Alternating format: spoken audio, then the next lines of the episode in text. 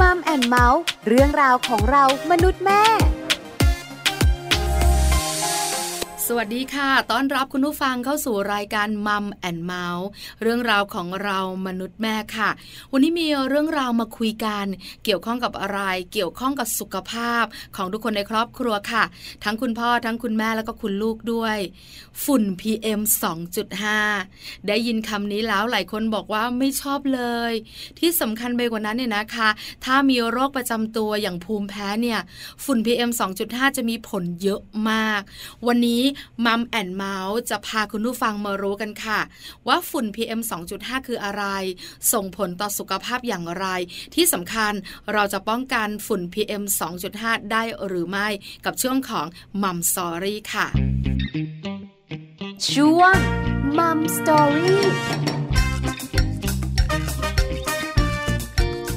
มัมซอรี่วันนี้นะคะ เป็นเรื่องของฝุ่น PM 2.5 ตั้งประเด็นไว้ค่ะ เรียนรู้อยู่กับฝุ่น PM 2.5 นะคะ วันนี้ได้คำตอบแน่นอน เพราะว่าคุณหมอจะมาตอบคำถามเองเลยนะคะ ฝุ่น PM 2.5 คืออะไร ผลกระทบเป็นแบบไหน เราจะอยู่กับฝุ่น PM 2.5 แบบไหน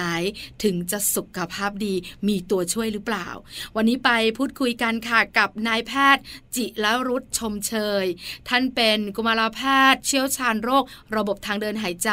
และเวชบำบัดวิกฤต โรงพยาบาล มหาราชนครราชสีมา แล้วตอนนี้คุณหมออยู่กับเราแล้วล่ะค่ะมัมสตอรี่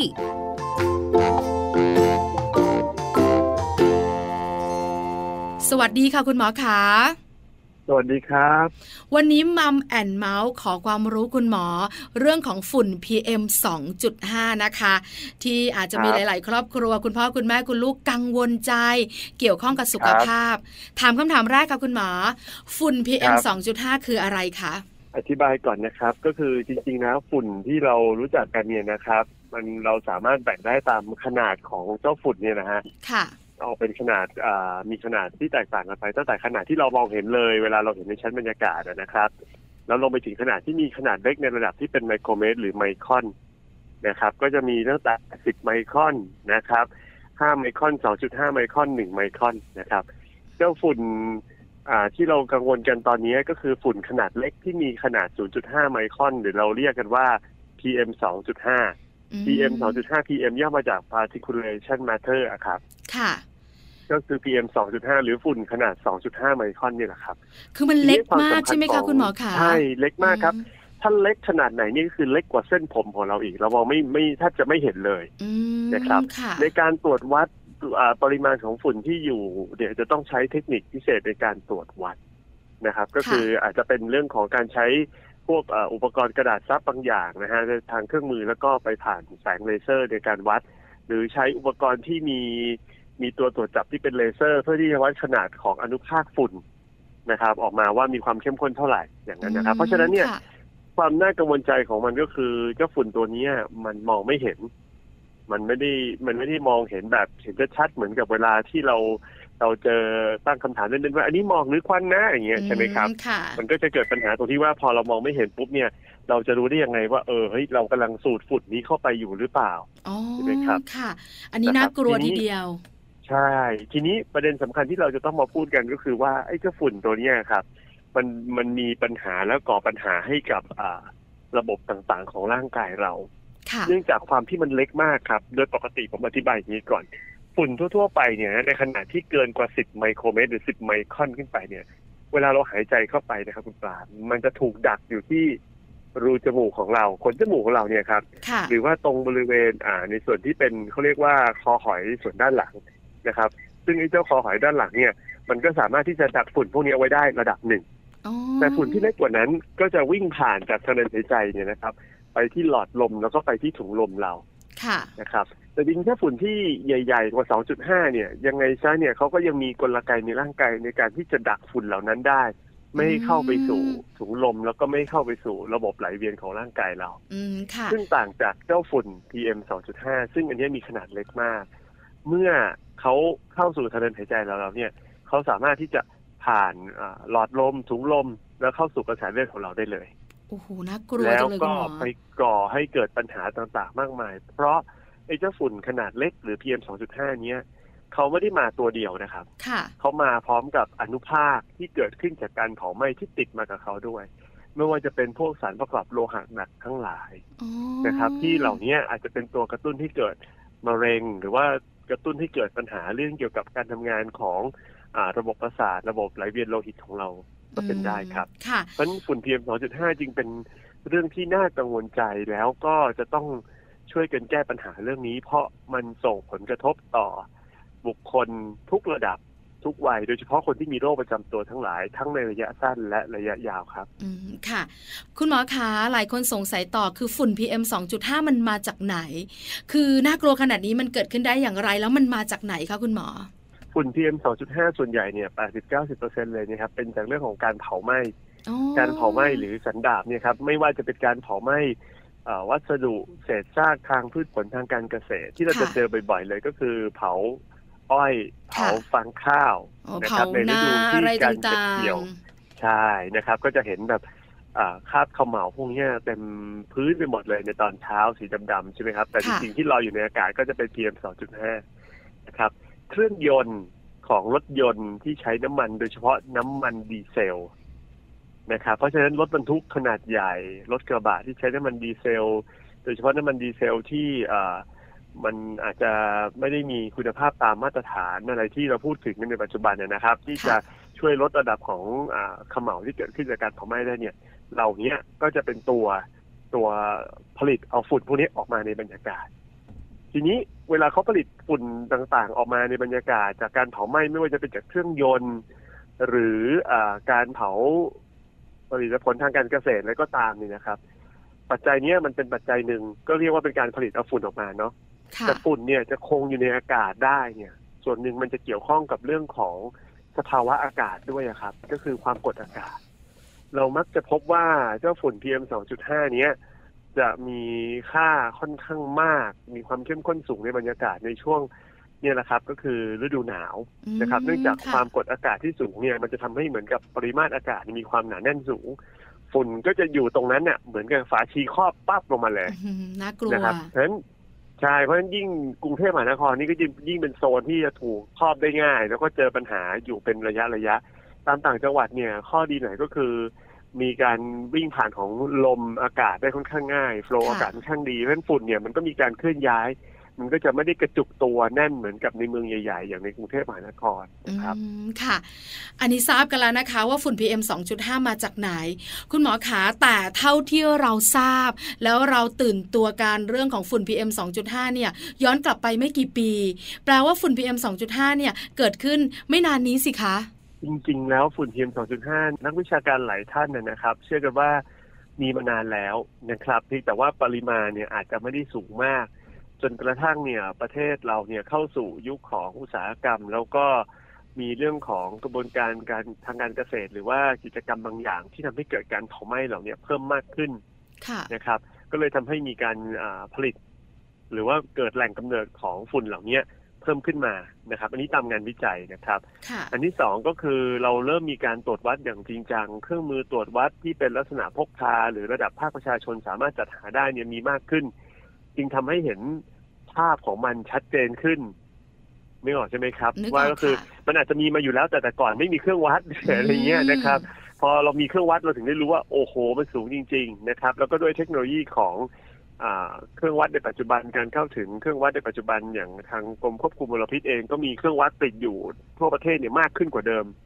ทำให้เราเห็นภาพฝุ่น PM 2.5 เนี่ย ชัดเจนมากขึ้นกว่าแต่ก่อนนะครับ ซึ่งอันนี้มันก็ มันจะมองว่าเป็นเรื่องที่ดีก็ก็น่าก็น่าจะเป็นเรื่องที่ดีครับ เพราะว่าเราอย่างน้อยที่สุดเราก็รู้ว่าโอเค สถานการณ์เป็นอย่างไร แล้วเราจะปรับตัวอย่างไรได้บ้างนะครับค่ะ เห็นด้วยกับคุณหมอค่ะ เป็นเรื่องที่ดีจริงๆเนี่ยนะคะ คราวนี้พอเราทราบละที่มาที่ไปของฝุ่นฝุ่น PM 2.5 คืออะไร คราวนี้คุณหมอขาผลกระทบที่เกิดขึ้นกับทุกเพศทุกวัยที่คุณหมอบอกเมื่อสักครู่จะเป็นอย่างไรบ้างอะคะ คืออย่างนี้นะครับ อันดับแรกต้องบอกก่อนว่าฝุ่น PM 2.5เนี่ย อาจจะไม่ได้มีผลกับเราในเชิงแบบการสูดดมแบบฉับพลันทันใด ในปริมาณที่ทั่ว ๆ ไปที่เราอาจจะเจอนะครับ คือผลกระทบเนี่ยมันจะขึ้นอยู่กับปริมาณความเข้มข้นในอากาศนะครับ โดยปกติแล้วเนี่ยถ้าระดับที่เกินกว่า 50 ไมโครกรัมต่อลูกบาศก์เมตรเนี่ยถือว่าเป็นระดับที่เริ่มมีผลกระทบต่อ ผู้ที่มีโรคประจำตัวในระบบหายใจ เช่น ภูมิแพ้จมูกอักเสบหอบหืดปอดเรื้อรัง เด็กทารกแรกเกิด หรือแม้กระทั่งคนที่มีปัญหาเรื่องของหลอดเลือดหัวใจขาดเลือดนะครับ อันนี้จะเริ่มได้รับผลกระทบแล้ว ซึ่งอาจจะทำให้เขามีอาการกำเริบขึ้นมาก็เป็นได้นะครับ แต่ถ้าระดับสูงมากๆ เช่นเกินกว่า 100 หรือ 120 ไมโครกรัมต่อลูกบาศก์เมตรเนี่ย อันนี้บุคคลทั่วไปก็มีปัญหาละ นะครับควรจะหลีกเลี่ยงการอยู่ในสถานที่ที่มีค่าฝุ่นสูงขนาดนั้นนะครับ เพราะว่าความเข้มข้นที่สูงขนาดนี้นี่อาจจะกระตุ้นให้เกิดอาการระคายเคืองในระบบหายใจ เยื่อบุผิวดวงตานะครับ บางคนก็เชื่อว่าอาจจะเกี่ยวข้องกับผิวพรรณริ้วรอยอะไรต่าง ๆ บนใบหน้าด้วยนะครับโอ้เรื่องใหญ่นะสำหรับคุณสาวๆอุตส่าห์ไปยิงไปฉีดกันมาเต็มที่เจอฝุ่นเข้าไปนี่ก็ท้อแท้กันไปเหมือนกันนะครับ แล้วก็ถ้าสะสมกันเป็นเวลานานๆเนี่ย มีความสัมพันธ์กับเรื่องของการเกิดมะเร็งใน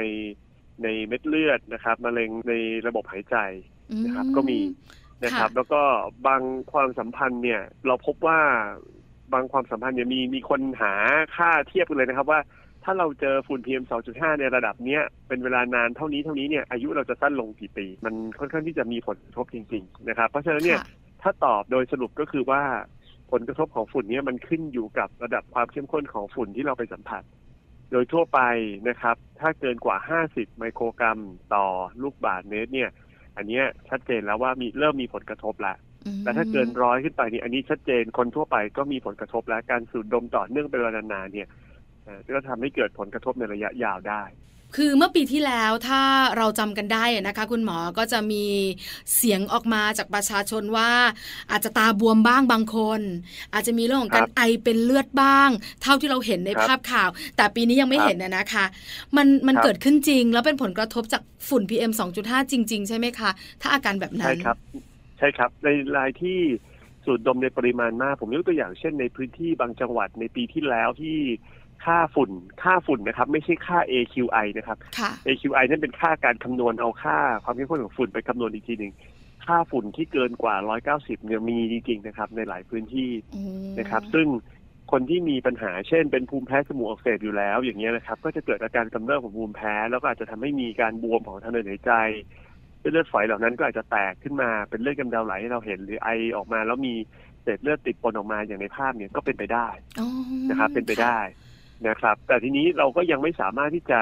หาหลักฐานลงไปได้ชัดเจนว่าไอ้เจ้าฝุ่นเนี้ยมันเป็นต้นเหตุจริง ๆ หรือเปล่า เพราะว่าในช่วงเวลาเดียวกันที่มีฝุ่นเนี่ยก็มีการเปลี่ยนแปลงของสภาวะอากาศ อาจจะทำให้ภูมิแพ้ของเขากำเริบ แล้วก็มีการบวมของเส้นเลือด แล้วก็เส้นเลือดฝอยแตกเกิดเป็นเลือดกำดาไหลเกิดเป็นไอเป็นเลือดให้เราเห็นบ้างก็ได้ เพราะฉะนั้นเนี่ย การไปโทษมันหมดร้อยเปอร์เซ็นเนี่ยก็ก็ไม่ถึงกับแฟร์ซะทีเดียวนะครับ แต่ถามว่าเป็นไปได้ไหมเป็นไปได้ โอ้มีโอกาสทีเดียวนะคะมีโอกาสมีโอกาสใช่ครับ คุณหมอขาจากที่เราคุยกันมาฝุ่น PM 2.5เนี่ยนะคะ ก็ส่งผลกระทบพอสมควรล่ะ ถ้ามีเรื่องของค่าฝุ่นที่สูงเนี่ย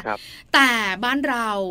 มีเรื่องของฝุ่น PM 2.5เนี่ยนะคะ อาจจะ 3 เดือนประมาณนี้ หรือปีหนึ่งเราจะเจอกันประมาณ 2-3 เดือน ถ้าเป็นแบบนี้เนี่ยมันจะส่งผลกระทบ ยาวๆไหมส่งผลทำให้เราเป็นมะเร็งไหม สุขภาพเราจะแย่ไหม ถ้ามันมาแบบนี้ทุก ๆ ปีค่ะคุณหมอ คืออย่างนี้ครับ ถ้ามันมาในช่วงระยะเวลาสั้น ๆ แล้ว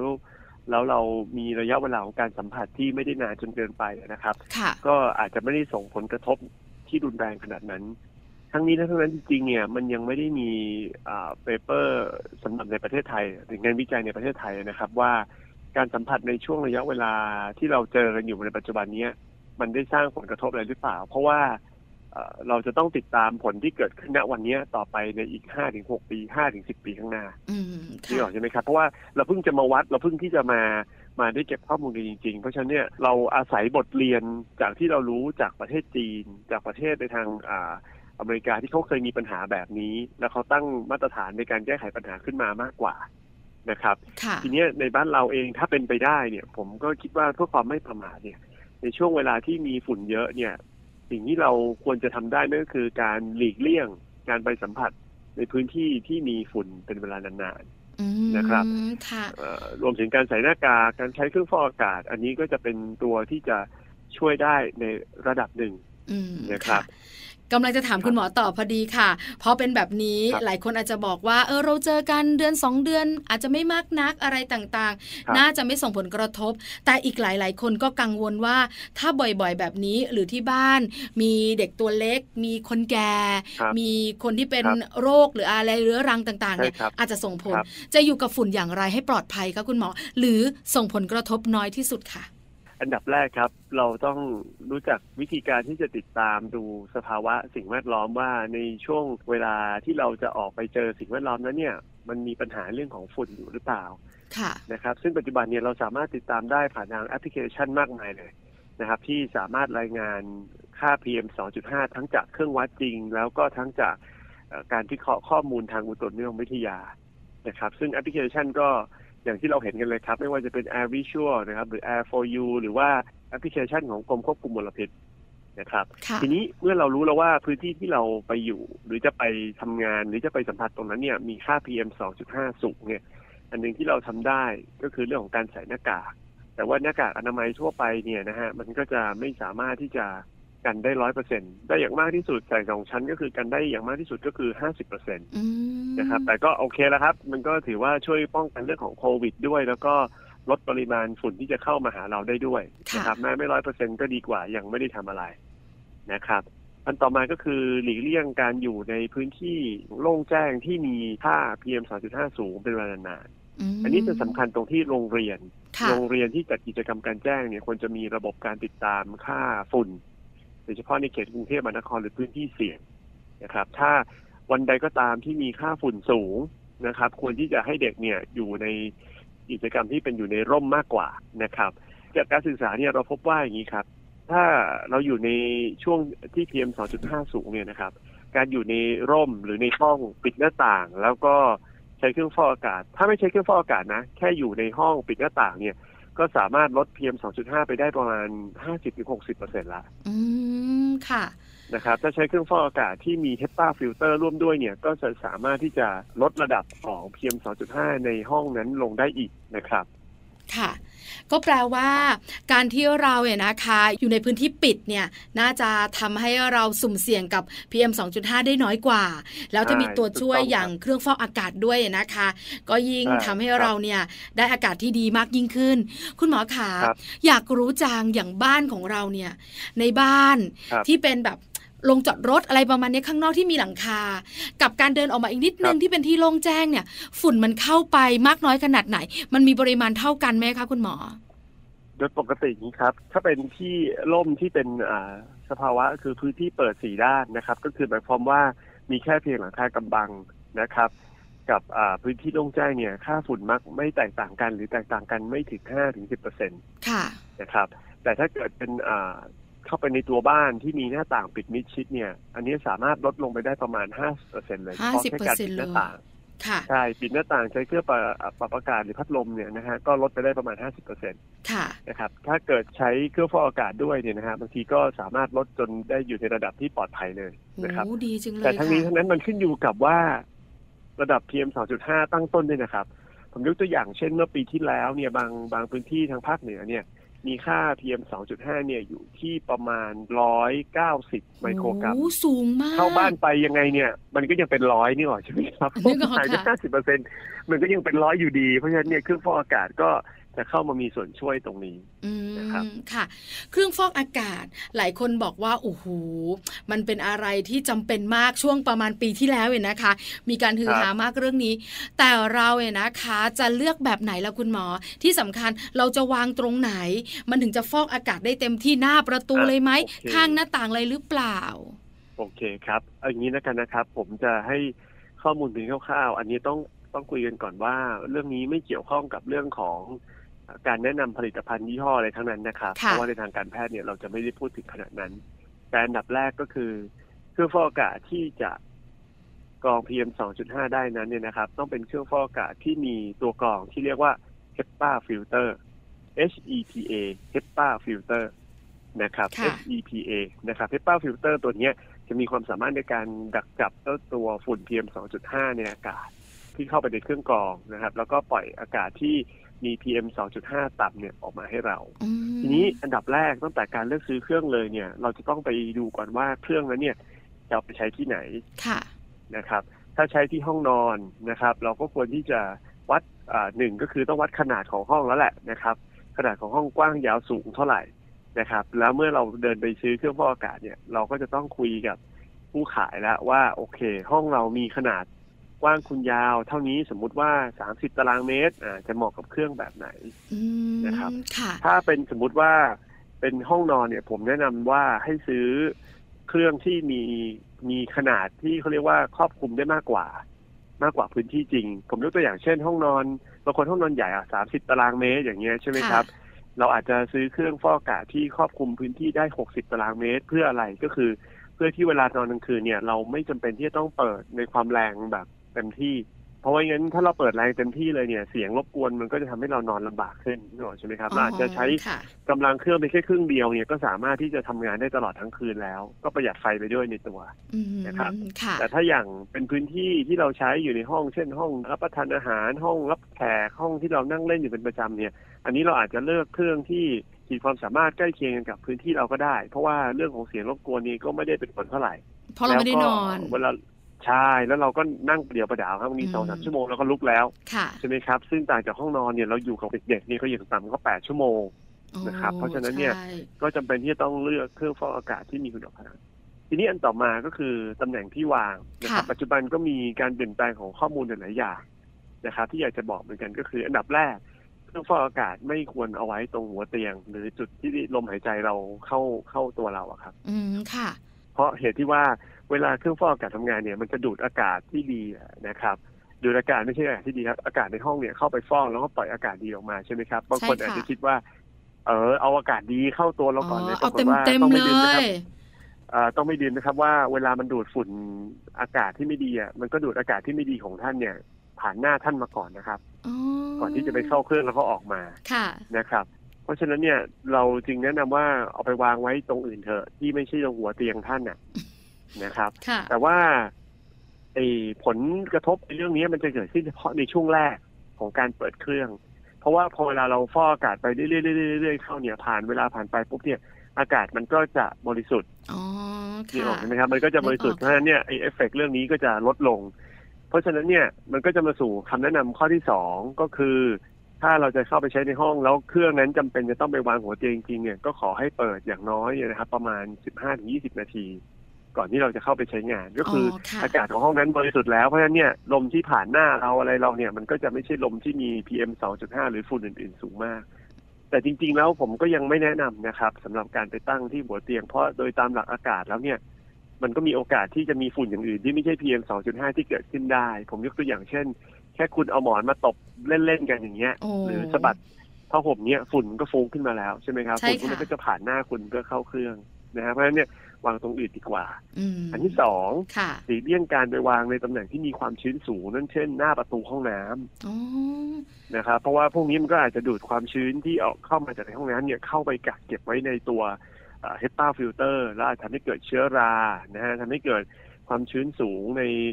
ในในตัว HEPA filter ทำให้การทำงานเนี่ย อาจจะทำงานได้แย่ลงกว่าเดิมนะครับ